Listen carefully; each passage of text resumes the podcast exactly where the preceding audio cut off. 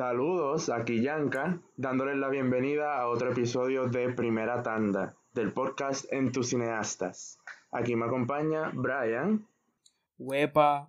Y vamos a estar hablándoles por fin de una película puertorriqueña. todos los entusiastas estábamos locos por hablar de una película puertorriqueña y pudimos coordinar para ver esta. Así que este episodio se lo vamos a dedicar a la película Simón. Hay opiniones, hay, hay muchas cosas que pensar de esta película. Si, si no han escuchado sobre ella, eh, está actualmente en los cines, así es que pueden verificarlo. Eh, yo la vi en Plaza, tú también, ¿verdad, Brian? En Plaza, Las Américas, ¿o dónde la viste? No, no, en mi caso fue en Montelledra, pero está en varios cines ahora mismo. O sea que no es, no es un estreno limitado a, a finals. Exacto, como suele pasar con, las películas puertorriqueñas. Que por cierto también pasó con la última gira. Esa está y estuvo en, en y sigue todavía en los cines. Este, de esa podríamos hablar también en otro episodio, pero esa tienen que verla. Si no la han visto, dense la vuelta por, por un cine cercano y vean la última gira que le ha ido súper bien a esa película. Pero en esta, Simón ¿Ibas a comentar algo? ¿La viste, verdad, Brian? La última gira, obligado que sí o no. No, todavía no he tenido la oportunidad de verla. Creo que jamás en la vida imaginé yo que tú dirías, no, no he visto esa película. Con cualquier película, tú que ves tanta, pues tienes que verla, Brian. Ya te di tareas en los primeros dos minutos. No, sí, sí. Sí, definitivamente. O sea, he escuchado cosas súper buenas de esa película. Y bueno, después de Simón, ciertamente me gustaría ver algo un poco más esperanzador. sí, entiendo perfectamente. Y pues la última gira tiene sus cosas, pero tienes que verla. Yo diría que sí es más esperanzadora. Y con eso entonces empecemos a hablar de, de Simón. Dame esas primeras impresiones, esos primeros que, que pensaste. La película para los que no sepan, como ya dije, está en los cines actualmente y es una película basada en un libro con el mismo nombre, si no me equivoco, eh, un libro que escribió Eduardo Lalo. Un libro al que le fue súper bien y tuvo sus premios Rómulo Gallego en el 2013, lo leí hace poco, y tuvo un montón de cosas, fue súper galardonado y por eso pues esta escritora y directora Betty Kaplan se llama, si no me equivoco, lo toma la historia y lo trae ahora en una película. Ella es una directora venezolana y sabemos que eso tuvo sus influencias, a mí me parece por lo menos, en la manera en la que la película se lleva en Puerto Rico. Pero de eso pues hablaremos más adelante. Así que ya con, con eso en mente, cuéntanos, Brian, ¿qué pensaste? Pues mira, todo lo que has dicho, pues explica un poco lo que me llamaba la atención de esta película. Yo había escuchado del libro, el éxito que había tenido el libro y me llamaba mucho la atención que fueran a hacer la adaptación de un libro pues que tuvo tanto éxito. Pero entonces mi primer contacto con esta producción fue cuando vi el trailer en los cines precisamente. Y lo primero que me percaté es que la película es en inglés. Y yo genuinamente me gustaría saber cuál es la explicación para una película que se desarrolla en Puerto Rico en el 1994 y que es inglés. O sea, es ahora mismo donde yo diría que los puertorriqueños, cada vez hay más personas que hablan inglés. Es ahora mismo y definitivamente la película no representaría el Puerto Rico del 2021, mucho menos el del 1994, donde había menos gente que dominaba el inglés. Así que a mí eso fue algo que me sacó de la película muchísimas veces. No sentí que era una historia genuina y, y sí, ese fue mi mayor problema con toda la película. Pues yo estoy tan y tan de acuerdo. O sea, me hubiese encantado, ¿verdad? Porque con lo que más de uno, pues uno quiere que le guste y por eso pues a veces es difícil criticar el cine que, que se hace aquí. Pero también como es más de uno, pues uno le busca cualquier detalle y cualquier cosa para criticarlo porque uno quiere que sea bueno. Y, la, y mi primer choque también fue con eso, con que fuese en inglés, porque yo soy de la UP como tú y para mí fue una falta de respeto ver a un profesor de la UP dando una clase entera de historia, porque quizás hay una clase de, de álgebra o algo así que da alguien que no es de aquí o un alemán. Yo sé que hay profesores de todos los países que, que, quizás te la dan en inglés porque es lo que conocen o el libro está completo en inglés, pues yo lo sé. Pero eso se ve de vez en 100 en, en, en NATU o algo así en generales o qué sé yo. Exacto. Pero en la facultad de humanidades, en el 1994, mm, no. Que no es que no hayan profesores que, que no den clases en inglés, porque lo hay. Pero la película completa, o sea, fuera de la universidad, en todas las escenas, era en inglés la película. Es más, voy, voy a ir aún más allá. En la película hay personajes que hablan en mandarín y hay personajes que hablan en francés. Y no hubo en ninguna instancia, digo, hubo dos palabras en español. Eso fue todo. Yo ni me acuerdo. ¿Hubo dos? Sí, exacto. Y fueron malditas sea. Es verdad. que, que fuera de eso, realmente no hubo nada en español. Y para una película que se desarrolla en Puerto Rico en 1994, sencillamente no hay una justificación creativa. O sea, no, hay una justificación para que sea en inglés. Pero yo podría, ¿sabes? Porque que Disney venga y haga una película en México y la titule Coco y que sea todo en inglés, pues yo lo puedo entender, ¿me entiendes? Que DreamWorks haga una película de españoles, Road to El Dorado, y la ponga toda en inglés, pues yo lo entiendo, pero si la queremos hacer aquí, de gente de aquí, con gente de aquí, sobre un libro de Eduardo Lalo, con una directora y escritora venezolana, como que no, no le vi la necesidad. Exacto, y que también la cuestión es que el libro es en español. Exacto. Ellos pasaron más trabajo traduciendo este material al inglés sin ningún propósito y pues, definitivamente no, no entiendo cuál era la razón para hacer eso. Habría que preguntarle a la guionista, porque yo no la entendí tampoco la razón. Pero entre las otras cosas que, que pensaste en general. En cuanto a mi impresión general de la película, ay Dios, es que, es que como tú dijiste, como es una película puertorriqueña, pues uno automáticamente tiende como que a pasarle la manita y decir como que bueno, verdaderamente me gustaría que sea buena. Y, ok, me voy a enfocar primero en lo positivo. Tiene una buena producción. Hay unas tomas muy bien logradas. Se nota como un producto profesional en la cuestión de cómo se ve la película. La fotografía. Eh, sin embargo, hubo un problema adaptando este material al cine. Sentí que no podía conectar con los personajes porque me hablaban mucho en verso, me hablaban mucho como que eh, estoy aquí siendo bien filosófico, haciendo toda esta narración que a fin de cuentas no me dice nada de quiénes son estos personajes. Y que el, el personaje se supone que es un, un escritor y en vez de aprovechar eso y, justificar su, las veces que sus pensamientos podían ser él escribiendo algo para que así justificar que es poético o lo que sea, lo hacían él hablando en voz alta en mitad de la calle de Río Piedras, pues eso no es, no es real, no se ve, no se veía real. Exacto, y en muchas instancias hay cosas que yo pienso que debieron haber sido pensamientos de él y no cosas que dijera en voz alta, porque hay cosas que tú sencillamente no las dices en voz alta. Exacto. Y menos de esa manera. Pues quizás el maldita sea, pues uno lo, uno lo grita en voz alta aunque uno esté solo caminando por ahí. Quizás un pensamiento que uno tenga o algo así, claro que sí. Pero, exacto, estoy de acuerdo. Hay cosas que no, no tienen sentido. Por lo menos para mí, en resumen, yo creo que el problema de esta película es que trató demasiado en amoldarse o ajustarse a lo que se esperaría de una película estadounidense. O sea, esta película no la hicieron pensando en esto es una película puertorriqueña cuya audiencia es puertorriqueña o latinoamericana. Pues no.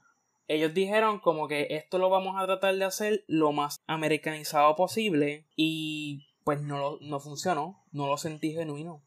Pues a la próxima lo voy a decir yo primero porque eso es lo que yo iba a decir también, que sentí que era una... Sí, sí, demasiado. Eh, estas ganas de, querer imitar el cine estadounidense y, tomar inspiración en, en, otros cines nunca está de más, pero O sea, ¿dónde está lo nuestro? La escena en la que estaban, él estaba en el carro, en las calles de, de Río Piedras, que pasa la nena de la patineta. Quizás la película se debió llamar así, la nena de la patineta, porque ya pasó mil veces.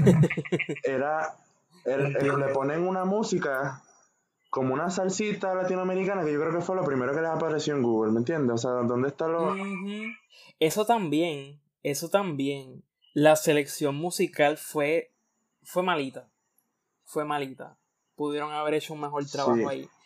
Pero traigo mucho este punto, o sea, de que quisieron tratar de que esta película fuera dirigida a un público estadounidense, porque me pareció muy innecesario. O sea, por ejemplo, el cine de Pedro Almodóvar, eh, películas como Parasite, Ajá. no necesitaron ajustarse a los estándares del cine estadounidense para poder tener el éxito que tuvieron.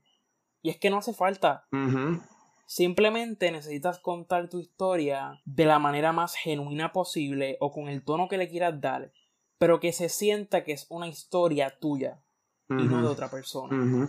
Pues fíjate, con, con la última gira, sigo, no puedo hacer menos que, que seguir comparándolas porque las vi las dos hace poco y pues esta de la última gira sí se aleja mucho más de eso y sí se acerca más a sentirse algo nuestro.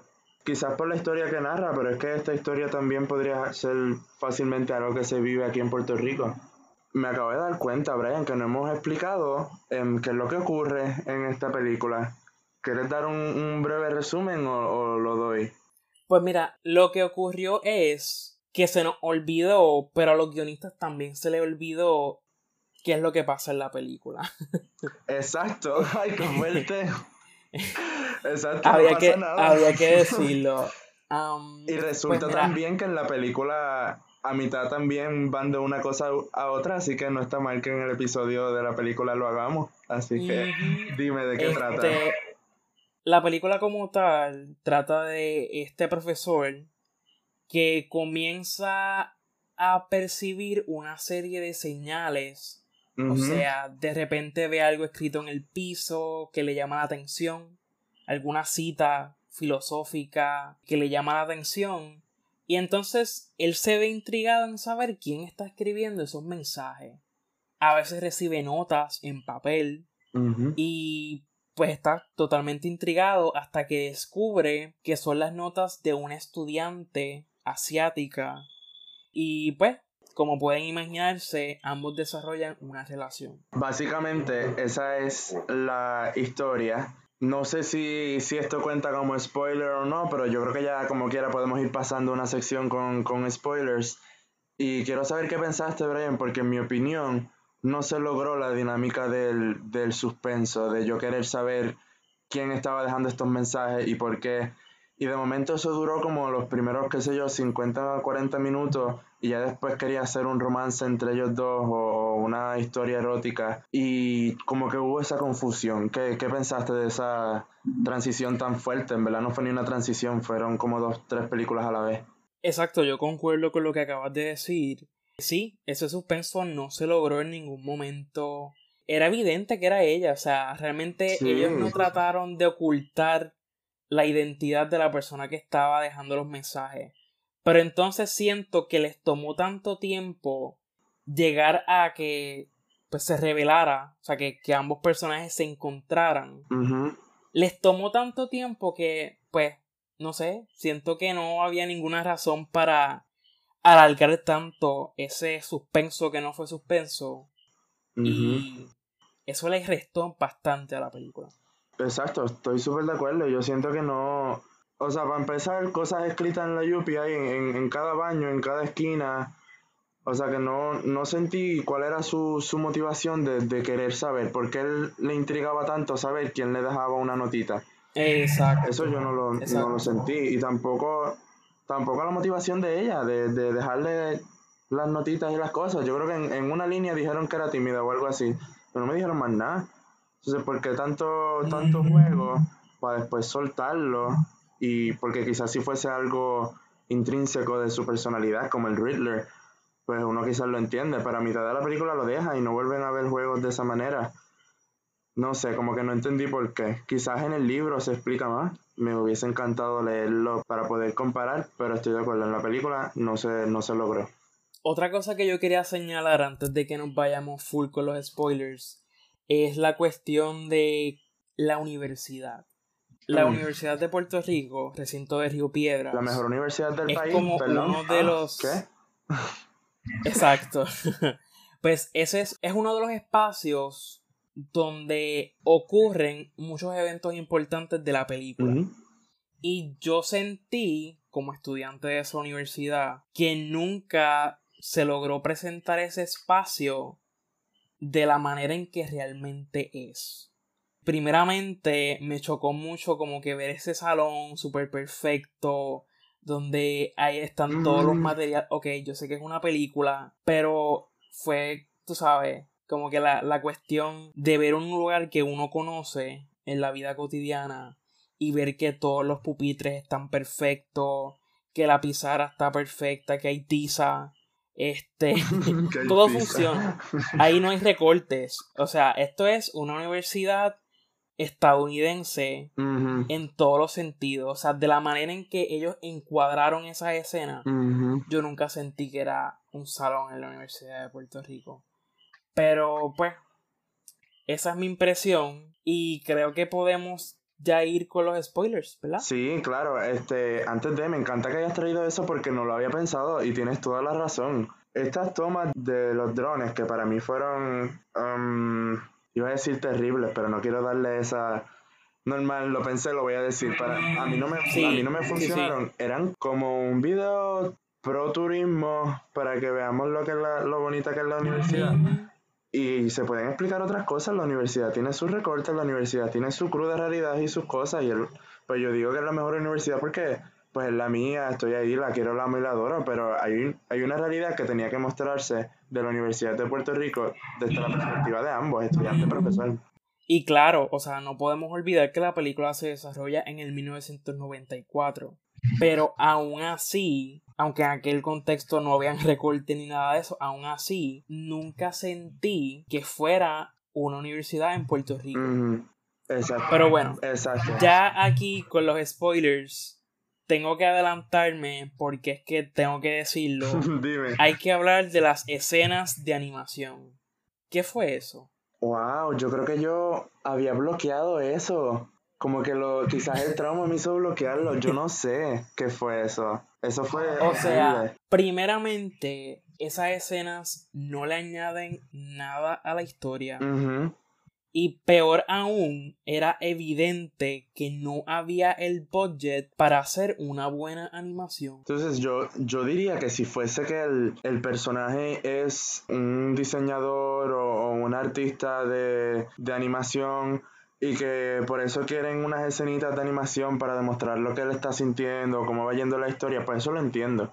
Pero este escritor o, profesor, porque no, ni lo, no lo vi escribiendo tanto, pero este profesor como que no entendía por qué salían estas escenas de animación y tan mal animadas, tampoco había justificación para eso, como tú dices. Bueno, el budget, pero dentro de la historia no había justificación para eso. y entonces, dialogando de esas de escenas que en mi mente no tenían justificación, o, estaban de más. Yo lo vi desde el trailer. Yo estaba claro que esta película iba a ser em, vamos a tener sexo y escenas de sexo porque podemos, porque queremos y podemos. Y yo siento que la primera fue completamente innecesaria porque ese niño y la ex de él se murieron, no volvieron a salir en la película. No pasó nada más con ellos. ¿Te acuerdas? Del, ella, él tiene una escena con su ex al principio y tiene sexo con ella y se va en la mañana y le deja unos chavitos al nene en el, en el dinosaurio. Ah, ya.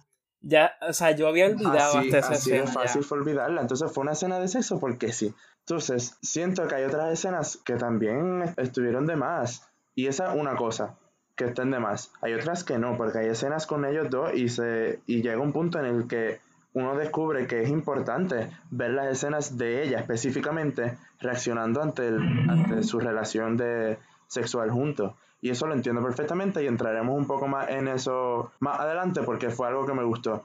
Pero tú te fijaste lo mal que hicieron y, y, y mala mía que lo diga de esta manera, pero los blowjobs me dieron estrés. ¿Tuviste cómo hicieron?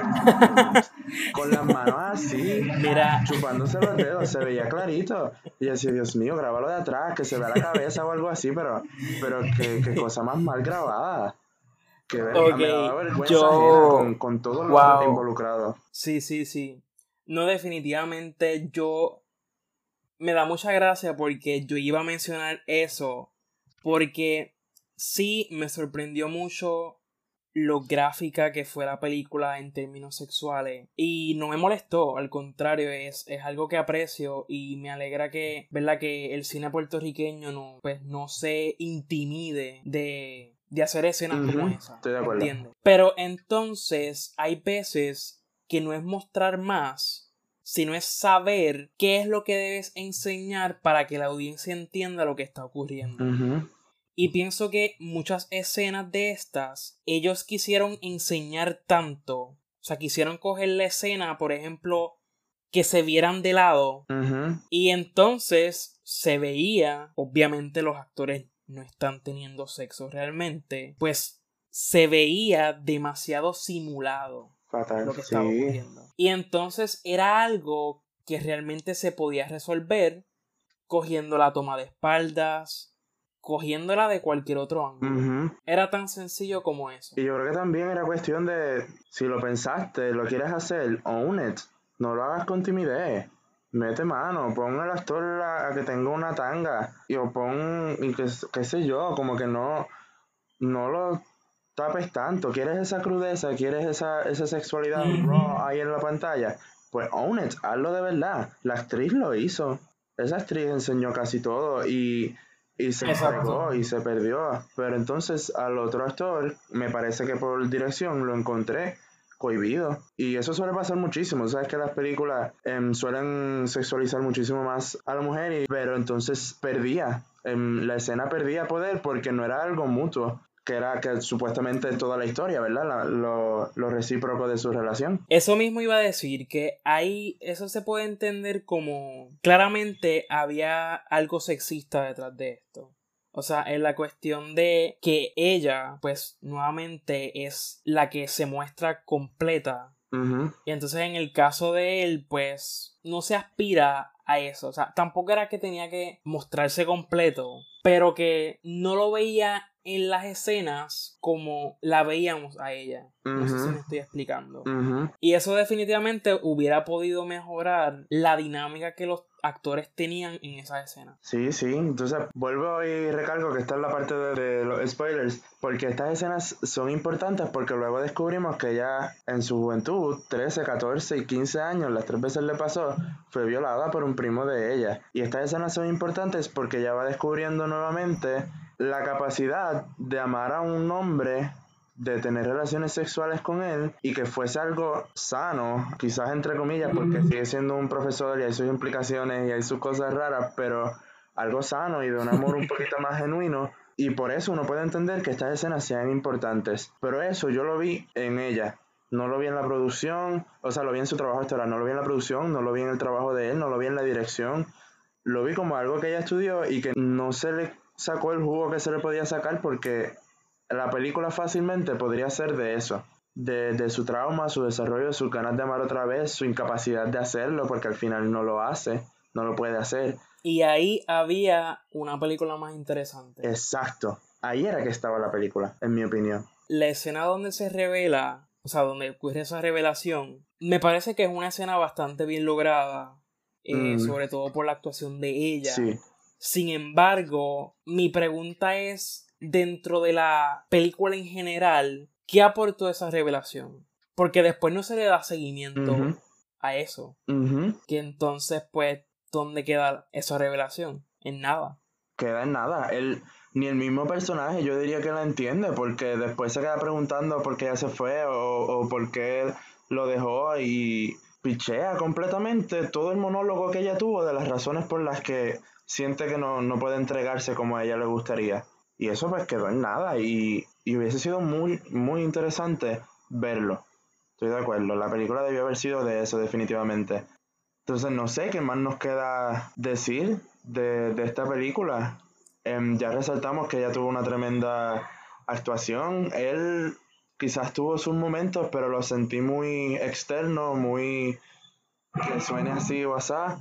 Sí, no sé. Yo en verdad que siento que no tengo más nada que decir. ¿Verdad? Y tiene sus cosas. La verdad es que quedé un poco decepcionado. Exacto, quedé un poco decepcionado con la película.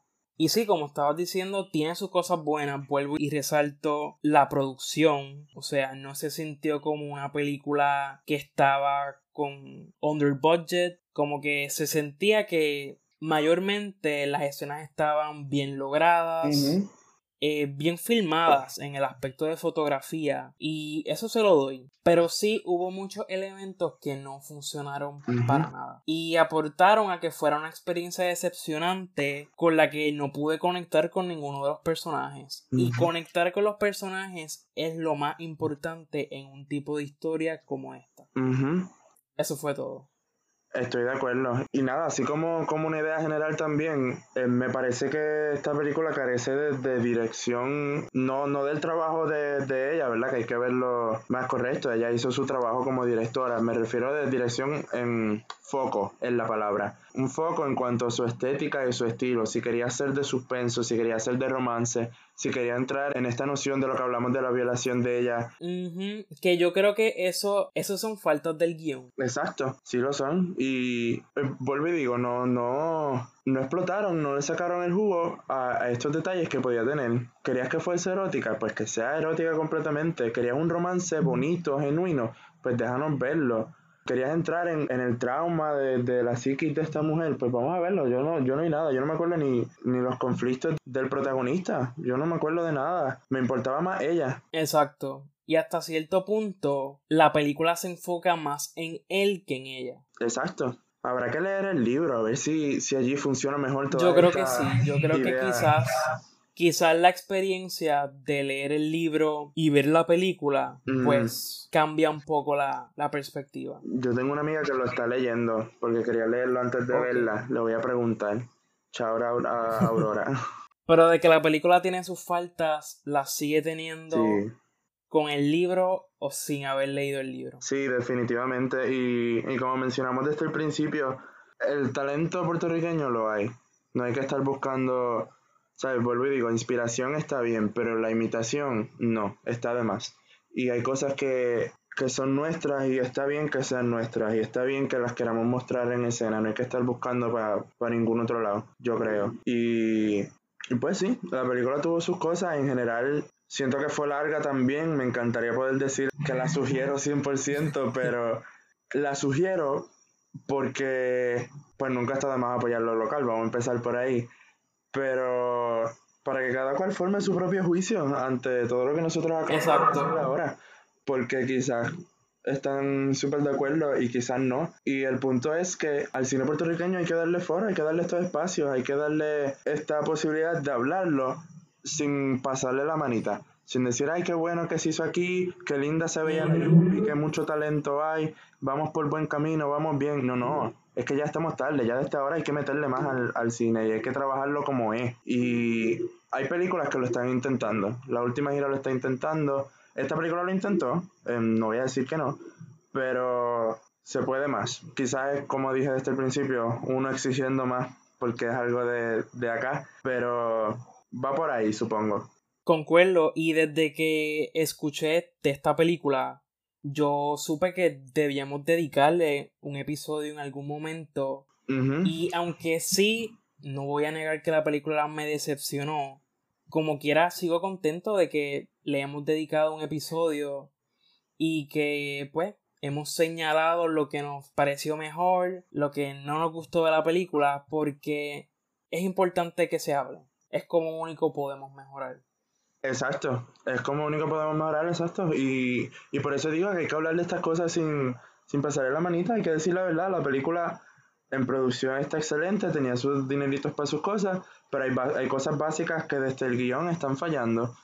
Y eso suele pasar muchísimo en el cine puertorriqueño, así que es cuestión de... Demasiado, demasiado.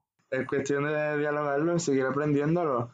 Igual seguimos súper contentos de que se está haciendo cine aquí y que podamos seguir buscando cosas nuestras. Eso, eso siempre nos va a seguir alegrando. Pues por mi parte, yo siento que no tengo más nada que discutir de esta película. Me gustaría saber entonces cuál es tu rating.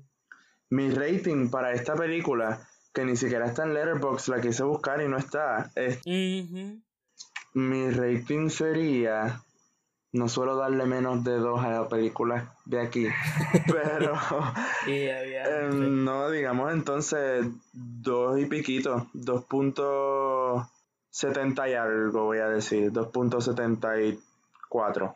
Vamos a ponerle por ahí aproximado, quizás mañana cambie de opinión, pero Sí, sí, porque me parece que, tuvo cosas muy buenas en, en, la producción. La actuación de la muchacha, recuerdo su apellido, Lee, me gustó muchísimo me hubiese encantado que la historia se enfocara más en ella. Pero sí, hay cosas que en las que careció completamente. Había que em, emprender las decisiones que tomaron y siento que simplemente las pusieron ahí ya. Pero, pues, el discurso que siempre se da nos da esperanza de, de un cine hecho aquí y eso siempre es bueno. Así es que le doy ese dos y piquito. ¿Tú cuánto le das? Cero punto. Pues mira, no. Para nada. En mi caso, yo esperaba darle un más, pero creo que me voy con dos estrellas. Mm. Porque nuevamente es una película que dependía demasiado de que el público pudiera conectar con la relación de los dos protagonistas. Y como no sentí eso en ningún momento, pues falló en lo básico. Exacto. No puedo. Exacto. Exacto. Pero nada, esperamos que la gente pueda verla y forme su propia opinión.